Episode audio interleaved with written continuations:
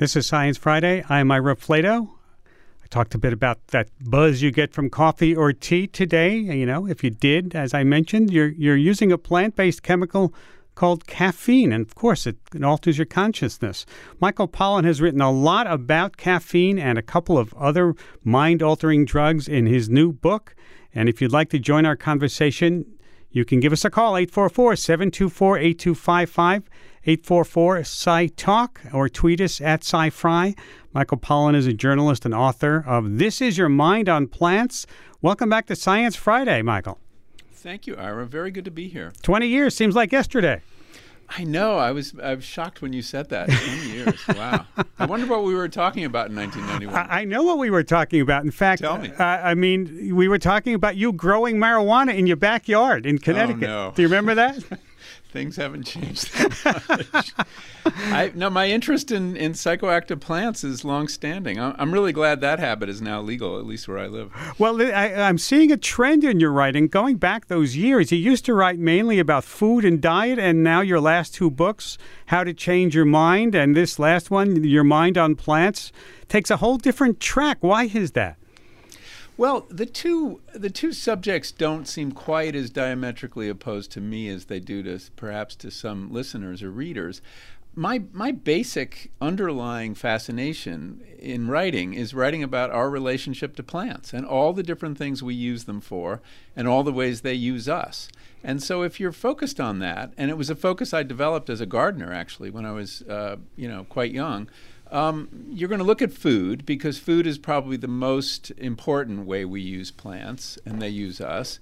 And so I wrote a series of books, as you know, about that and uh, our relationship to things like corn. Um, but you know, this there's this other very curious use to which we put plants, and that is to change consciousness. And that's always struck me as a fascinating human habit. You know, why do we have it? What is it good for? Isn't it dangerous? Um, you would think that the desire to change consciousness, which appears to be universal across cultures. There was only one culture when they surveyed a bunch of them in the 70s that did not have a consciousness changing plant, and that was the Inuit in Greenland. So the only reason was nothing good grew where they lived. Um, so why do we have this universal desire? And I've been I've been chewing on that one for quite a while. Good, good way to put it. Um, you, you chose three plant based compounds. Tell us about why you chose what they are and why you chose those three above anything else. Sure. I mean, there were a lot to choose from, uh, but I wanted one that was a, a stimulant. Uh, and that was caffeine produced by coffee and tea and a couple other plants. I wanted one that was a depressant, and for that I had opium uh, produced by the opium poppy, and I wanted a psychedelic. Um, these are basically the three major categories of psychoactive drugs. You know, uppers, downers, and what I think of as outers. Um, the psychedelic being the outer, and for that I chose mescaline, which is produced by a couple different cacti. Mm-hmm. And does every culture have this kind of relationship with some plant or other? Absolutely. Uh, it just appears to be this universal human desire, and uh, we there are very few examples of of, tradition, of cultures that don't use some plant this way. Some of them are, you know, totally innocuous. Uh, things like caffeine. Nobody thinks twice about the fact that we're all ninety percent of us on the planet are using this psychoactive drug every day. Um, and then some are kind of obscure and very specific to individual cultures. But it is a it's a human given. We're just there's something about us that just isn't satisfied with everyday normal consciousness, and we seek and we go to great lengths and risks to vary it in, in, in different ways. You know whether it's the the kind of sharpening of focus and the energy lift we get from caffeine or the desire to transcend our everyday lives ourselves with something like a psychedelic which you know those two we think of psychedelics as a very modern phenomenon yeah, a product yeah. product of the 60s but um, my research found that the use of mescaline in by indigenous peoples in the Americas goes back at least 6,000 years. Um, and and there's evidence for ancient psychedelic use in many different cultures, uh, usually as a sacrament or to heal or for divination to, to you know see what's going to happen in the future. So this is a very old and deeply ingrained habit that we have, um, and you know. So what is it good for is a is an interesting question. I mean, one thing we use psychoactives for, of course, is to is to decrease pain. Um, and, and opium, of course, is the classic example. And you would see why that would be very adaptive to, to have some sort of substance that relieved pain. Because um, for most of history, what was medicine about except relieving pain? There were not a lot of cures on offer. Um, so opium has played a, a, critical role, and that too has been used for thousands of years. But then we use drugs that don't uh, eliminate pain, that do other weirder things. And some help us work, some help us uh, relieve boredom, and some help us have experiences of another world. Um, the way the psychedelics, you know, which may have been used in early religion, um, may be responsible for some of the visions of an afterlife, of a, of a underworld, of a of a, a, just another hmm. dimension mm. that underlies so many different religions. And it may be, you know, we may have to credit that that those visions to uh, psychedelic substances. And you tried to get into that world, didn't you? I did. I was very interested in mescaline. Um, it's it's kind of the orphan psychedelic. When I wrote How to Change Your Mind a couple years ago, uh, you know, I focused on psilocybin, which is being used a lot in research. Uh, and I talked a lot about the history of LSD, but mescaline was, you know, really the first psychedelic to be discovered in the West. Um, you know, William James fooled around with it uh, apparently, and, and other scientists around the, around the turn of the last century, around 1900, and it was the first psychedelic to be isolated and synthesized, and then it disappears. Oh, it's the one Aldous Huxley wrote about too, in Doors of Perception, which is you know one of the most beautiful books about transcendental experience that's been written. And he had a mescaline trip in the 50s that really changed his life. Um, but then it disappeared, and I was trying to figure out why. And um, one reason is that LSD is, which is similar in its effects, is easier to find and and um, uh, and and you use much less of it. I mean, doses of LSD are, are measured in micrograms, millionths of a gram. And of course, when you're in a, a legal drug market, less is more, right? The right. lighter and smaller the drug, the, the the less likely you are to get caught. Whereas mescaline, you you have to take something like 400 milligrams, so it's like two fat capsules. But what I was the other reason I was interested in mescaline, though is that it has been used continuously by uh, Native Americans um, and extensively in the last hundred years um, in what is called the Native American Church, which is a trans tribal church of of uh, Native Americans who have the legal right since 1994 to use mescaline, and they do it in the form of peyote, which is a, a very inconspicuous, beautiful, low-lying bluish green uh, cactus that grows only in a small area uh, along the Rio Grande, on both sides of the Rio Grande. And I was very curious to find my way into that subculture because the, it proposes a very different approach to psychedelics. You know, we, we kind of think of psychedelics as being very disruptive to society and very radical. Mm-hmm. Um, and, and in some ways it was in the 60s. Um, but in the Native American church, the role of peyote has been to promote social cohesion, community building, community preservation under the threat of you know colonialism uh, and um, occupation. And um, it's a very it's a profoundly conservative drug in that context, and has done a lot to preserve uh, Indian identity in America. Mm-hmm. As well as healing, it's it's used to treat alcoholism and and uh, uh, social problems in the community, and it's like 250,000 people strong. Uh, it's a major church in America, and um, and it proposes a very different use of of drugs we we we regard as you know dangerous and illicit. Mm-hmm. Our number eight four four seven two four eight two five five. Let's uh, go to the phones if you have a, a question for Michael Pollan that uh, you would like to ask him. Let me let's go to let, us go to Portland. Hi, welcome, Sean. Oh, hey, yeah. So um, I had a question on what the best way to fight the stigma that you were talking about of, you know, the illicit drugs that we consider illicit. I mean, we drink coffee to wake up, we take melatonin to go to sleep, but I can't smoke a joint and then he- operate heavy equipment a month later. So, what's the best way to fight that stigma? Well, you people in Oregon are doing it. You know, you passed two pieces of legislation in the last uh, election that are profoundly um, uh, going to change, I think, the whole drug landscape. The one I'm particularly interested in is a measure that will legalize um, psilocybin, um, not just decriminalize the drug, but actually obligates the state, State Department of Health, to um, uh, train and license guides, train facilitators, and train and license growers of psilocybin so that people may have, in a safe and unstigmatized way, uh, a psilocybin experience, whether they are have a mental illness diagnosis or, or just want to do it for spiritual development. I think that what's destigmatizing psychedelics is, uh, you know, the voters speaking out um, that they think the drug war is, is uh, you know, a dead end and they want to see it end. Um, but also the research that's being done. You know, we have had an incredible string of papers coming out uh, about the value of both psilocybin and MDMA, also known as ecstasy, in treating mental health problems, which are you know epidemic right now. And um, nothing has done more, I think, to change the image of these substances than these than this research. Um, and it's changing the image of things like ecstasy, which was a rave drug, right, a counterculture rave drug, or psilocybin, which was a counterculture counterculture psychedelic, to think of them as medicines, as productive um, tools for treating some of the most serious problems we fight, face.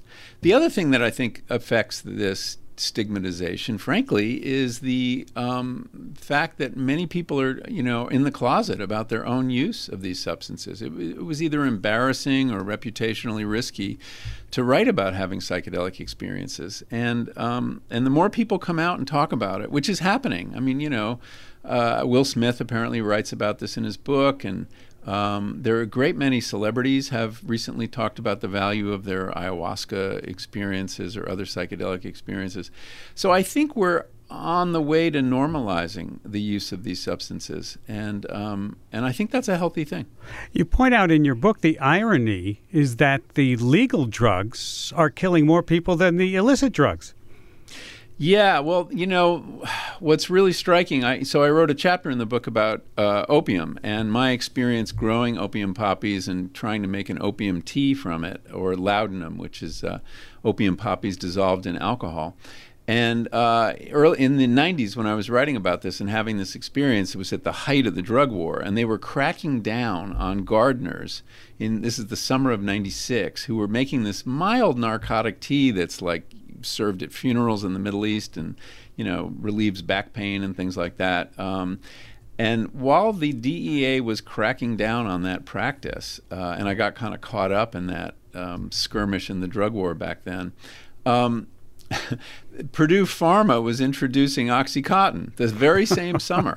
Um, and that introduction and the way that drug was marketed and the way they lied about, uh, about its addictiveness and side effects is what gave us uh, the opioid crisis, which last year killed 100,000 people. Um, this is, you know, this was a, a, crisis begun by the legal prescription of drugs, um, not by the illicit use. And I actually think that irony, if we can call it that, is part of what is, you know, cutting the legs out from under the drug war. Um, while we were putting in so many billions of dollars to, you know, defeat illegal drug use, we were promoting legal drug use in a way that, that has been the biggest public mm-hmm. health crisis of the last 20 or 30 years. Okay, let me break in and say this is Science Friday from WNYC Studios. Talking with Michael Pollan, author of This Is Your Mind on Drugs. A lot of people with questions for you, Michael. I'm sure you would understand that. Let's go to Jordan in Santa Cruz. Hi, Jordan.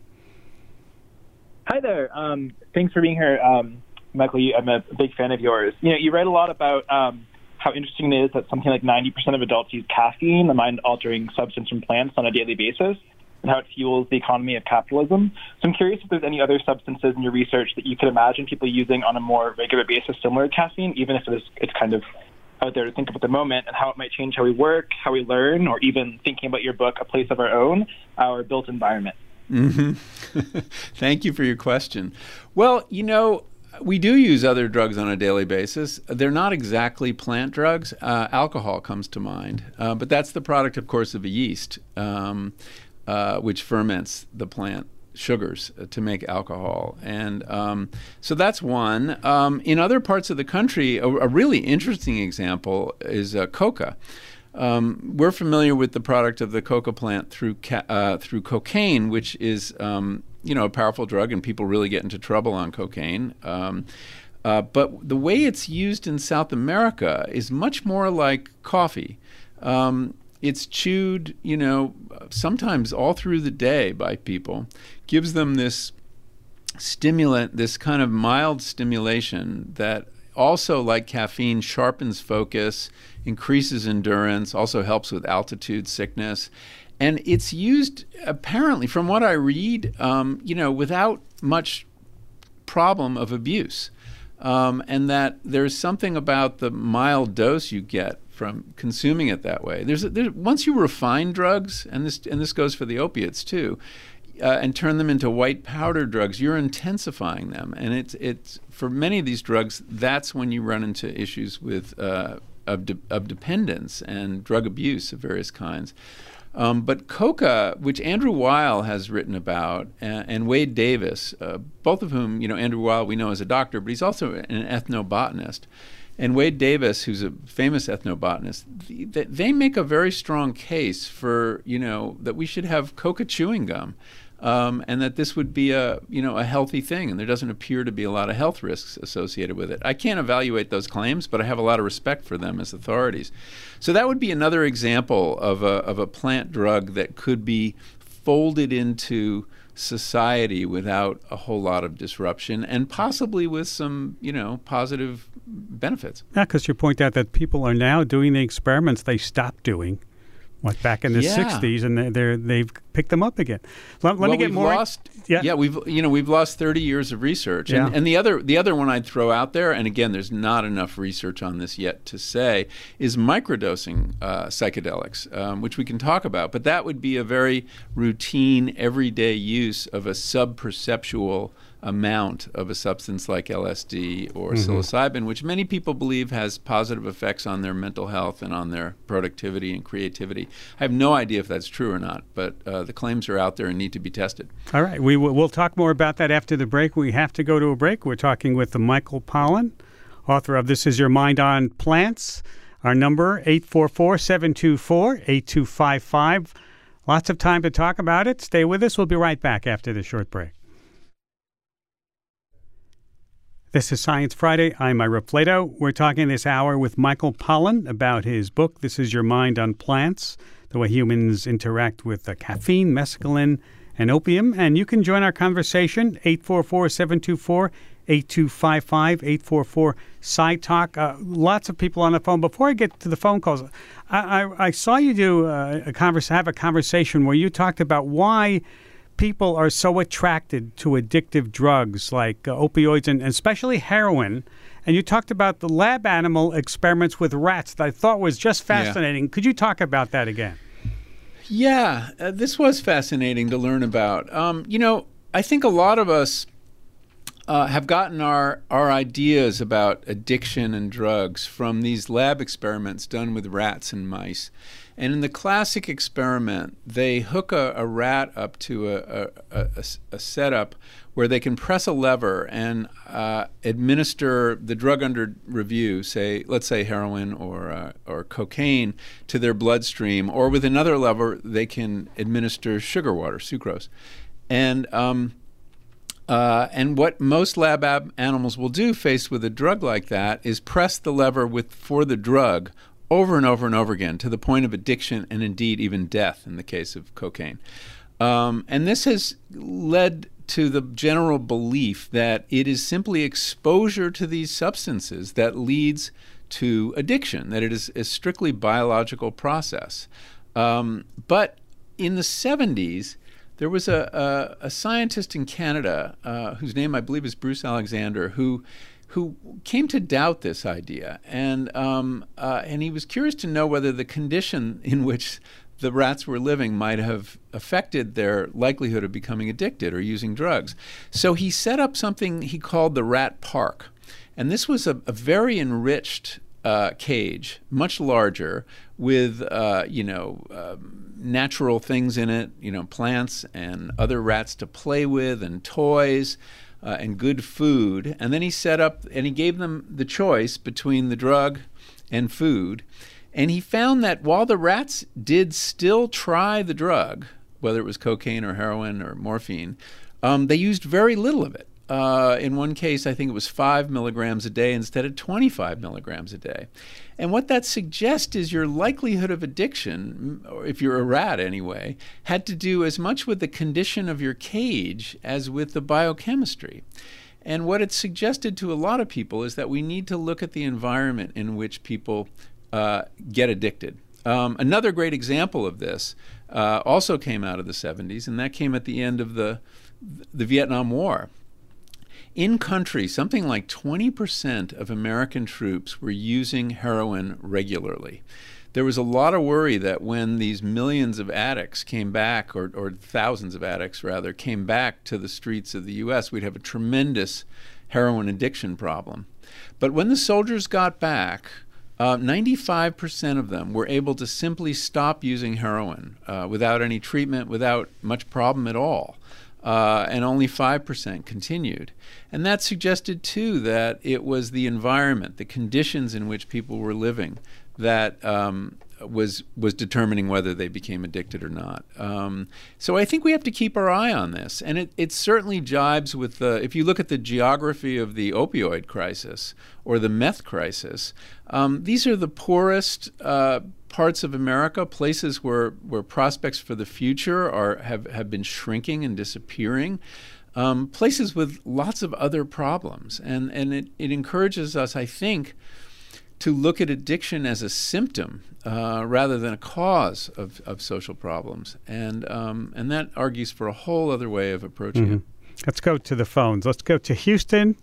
An anonymous caller. Hi, welcome to Science Friday hello, hello. This Hi, is, yeah, uh, yeah. Go ahead. Yeah, it's me. Okay.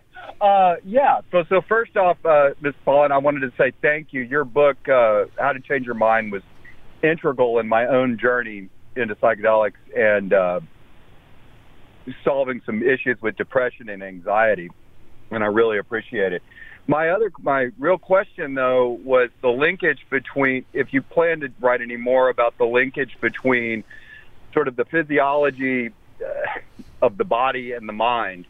Uh, I was really interested, particularly in your last book, in the in the last third chapter about the neuropsychology of it, and uh, I'd also like to hear your thoughts on ketamine. And I will hang up and listen. All right. Thanks for your call. Well, thanks for your question, and thanks for sharing your story. I appreciate that. Um, well, I'll start with ketamine. Ketamine is is not technically a psychedelic. It is a legal anesthetic, um, which at lower than the dose that puts you out, which is how it's used in emergency rooms, um, has psychedelic effects, um, or so people report. And it has been approved for use in treating depression, and it's showing some efficacy there. Um, the effects don't seem to last that long, but they can be critical in getting someone out of, say, a suicidal episode. Um, so ketamine is is a, is an interesting substance because it's legal, because ketamine clinics are being built around the country that I think will transition into becoming psilocybin or MDMA clinics when those two drugs are approved by the FDA, which is only a few years away. So people are kind of practicing how would you create safe spaces in which to um, administer these drugs. Uh, and the ketamine industry is really pioneering that, I think, in various ways. Um, on the other issue, I am I continue to be very interested in what psychedelics may have to teach us about consciousness. Um, it's hard not to have a psychedelic experience, and, and I've had several in the course of my research, um, where you don't begin to think hard about consciousness and, and what a strange phenomenon it is, and, and why do we have it, and is it necessary, and how is it that brains produce uh, the experience of red or or the, the you know the sort the sorts of subjective first person experiences we have. Um, it's amazing how little we know about this and how primitive the mm-hmm. science of consciousness is. Uh, in some ways, the poets and writers are ahead of the scientists, I think, in, in, at least in terms of uh, describing it well. Um, but yeah, I'm, I'm very interested. I'm sure I'll be writing about it again in one way or another. Um, will I figure it out? I, I, think that's much less likely. Melissa in Portlandia. Hi, welcome to Science Friday. You're next up. Hi, Melissa. Hi. Hi, Hi there. Sorry. That's okay. Go ahead. So, my question is uh, currently, if I'm taking, say, an herbal supplement like lion's mane, I go to my pharmacist, I go to my doctor, and I ask them, is this going to interact with the current medication that I'm taking? And they don't have no idea. Um, I think that part of that is that there isn't enough research on, say, lion's mane itself that uh, is widely available for doctors or pharmacists to be confident about uh, suggesting whether that's okay or not for you to be taking along with any other medication. Um, so, my question is for you when do you think that the research would be available? And are we going in that direction in terms of psilocybin or any of the other um, plans that you've been talking about and written about uh, that it where you can have a mm-hmm. conversation with your doctor and be confident that they have enough information and that you as a patient who might be taking lots of other medicines, um, that you would be okay to go ahead and yeah. uh, take take that along with um, with these other supplements. Mm-hmm, mm-hmm. It's a really good question. Um, the issue of supplements is a little different than the issue of psilocybin. Um, you know, supplements are very lightly regulated in this country, so you don't have to do much research on them, uh, if any, to introduce them. And that's why your doctor doesn't really know about the uh, interaction of, um, say, lion's mane, which is a, a kind of mushroom, uh, and a supplement that, you know, many doctors actually think has value. I know I had a conversation with my doctor, and he and he indicated that the research on lion's mane was encouraging, but it's not the kind of research that gets a drug approved by the FDA. And um, until you've gone through that process, which is quite a, a elaborate and expensive process, where you look at things like drug interaction, where you look at um, safety as well as efficacy, we're not going to know the answer to that question um, in any kind mm-hmm. of you know yeah. persuasive way. Psilocybin is not going through though the supplement uh, process of regulation. It is going through the FDA drug approval process. So they are actually looking at those questions, among others. Uh, in fact, a study just came out last week suggesting there's a general belief that if, if you're on an SSRI antidepressant, a psychedelic treatment like psilocybin won't work very well because uh, both use the same receptors, serotonin receptors in the brain. But this study came out that suggested that may not be true and that people on SSRIs, or at least some of them, should be eligible to take psilocybin. Um, so whether that is, you know, going to be the conventional wisdom or not remains to be seen. But these are questions that are being looked at in the case of yeah. psilocybin. Yeah. And if it is approved as a drug, doctors, I think, should have the information they need to make a judgment whether it's safe for you to take it or not. We've ta- we've been talking about the, the people involved in the people plant relationship. Yeah. But what's in it for the plants? I mean, did they, did they well, involve in the question. plants for some reason, or is it a happy coincidence that whatever? Well, it's a little bit of both. What's really interesting about most of these psychoactive plant substances is that they were originally evolved as defense chemicals. Um, they are uh, chemicals that plants produce to keep from being eaten. Um, and uh, and they are toxic, like most drugs, in in the in the you know in a high dose. Um, and of course, a, a, a, toxic dose for an insect is different than a toxic dose for people. But what's really cool about what happened here is that plants in general, the ones that produce these psychoactive defense chemicals, have figured out, and I say that you know advisedly, there's no intention involved, that simply killing your pest with a highly lethal chemical is not a great strategy for defense. Because as we learned with toxic pesticides, you then select for resistant members of the pest population really quickly. And so we found that various pesticides stop working after a while. But if your chemical defense is doing something different, which is simply ruining the appetite of your pest, which most of these psychoactive chemicals do. You are not hungry when you take these chemicals. Um, or simply confuse the pest, um, you know, make it uh, lose contact with reality. Um, that's a much better strategy. Mm-hmm. Mm-hmm. And that may be why, and I'm being somewhat speculative here. I don't think there's any research to prove this particular point. But that may be why that uh, these defense chemicals are at certain doses psychoactive. Mm-hmm. They're meant to mess with the mind of predators. Now, what's cool about plants is that they can go from producing a chemical which they invented, which is incredible in and of itself, these complicated molecules that have, you know, that just so happen to unlock human consciousness. Um, that they can switch from having produced them as defenses to essentially producing them as attractants. Um, and caffeine is a great example of that. Let me let me so stop you, but let me go yeah. for the break because I want I don't. This is a great story. So let me remind everybody that this is Science Friday from WNYC Studios. Talking with Michael Pollan, author of the book "This Is Your Mind on Plants." Yeah, I, I, this is the next question I was going to ask you about the caffeine bee relationship. Yeah. Was that the one you're going to talk about? Exactly. So that's a fantastic example. So caffeine was originally produced, it appears, to to poison uh, insects that want to eat um, coffee plants. Um, when it was discovered, though, that we love caffeine, humans love caffeine, it became a, a, strategy for evolutionary success for the coffee plant, and we spread coffee and tea around the world. But the plant also figured out um, that if they, a certain group of plants, put produce caffeine in their nectar, now that's really weird because if it's a defense chemical, why would you put it in nectar, which is meant to attract insects? Right. Well, some species, citrus species in particular, figured out that a little bit of caffeine gave a buzz to bees, and very, um, well, very and, well done, Michael. Very well. And attract.